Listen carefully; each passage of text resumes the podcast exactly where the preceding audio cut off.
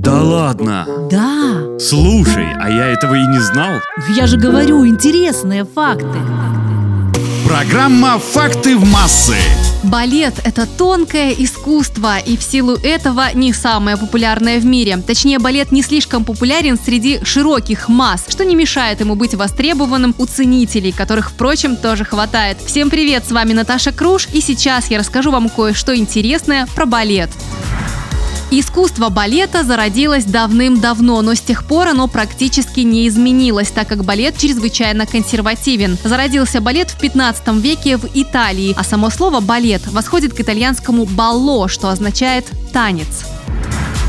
Балерины действительно должны быть очень стройными или даже худенькими. Средний вес балерины не превышает 50 килограммов. Балетные туфли долго не живут. Среднестатистическая балерина за год меняет около 300 пар балетных туфель.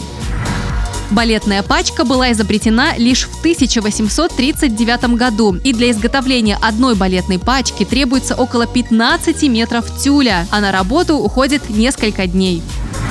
Среди людей балета хватает профессиональных суеверий. Так многие балерины стараются заходить в гримерку исключительно с левой ноги.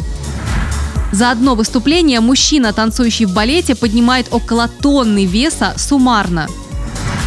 Самым большим оскорблением для балета считается веник, который выбросили на сцену вместо букета цветов. И последнее на сегодня. Самое известное в мире балетное представление, конечно же, «Лебединое озеро». Бессмертный балет был написан Петром Ильичем Чайковским больше 130 лет назад, но все еще пользуется популярностью. На этом у меня все. С вами была Наташа Круш. Пока. Да ладно. Да, Слушай, а я этого и не знал. я же говорю, интересные факты. Программа «Факты в массы».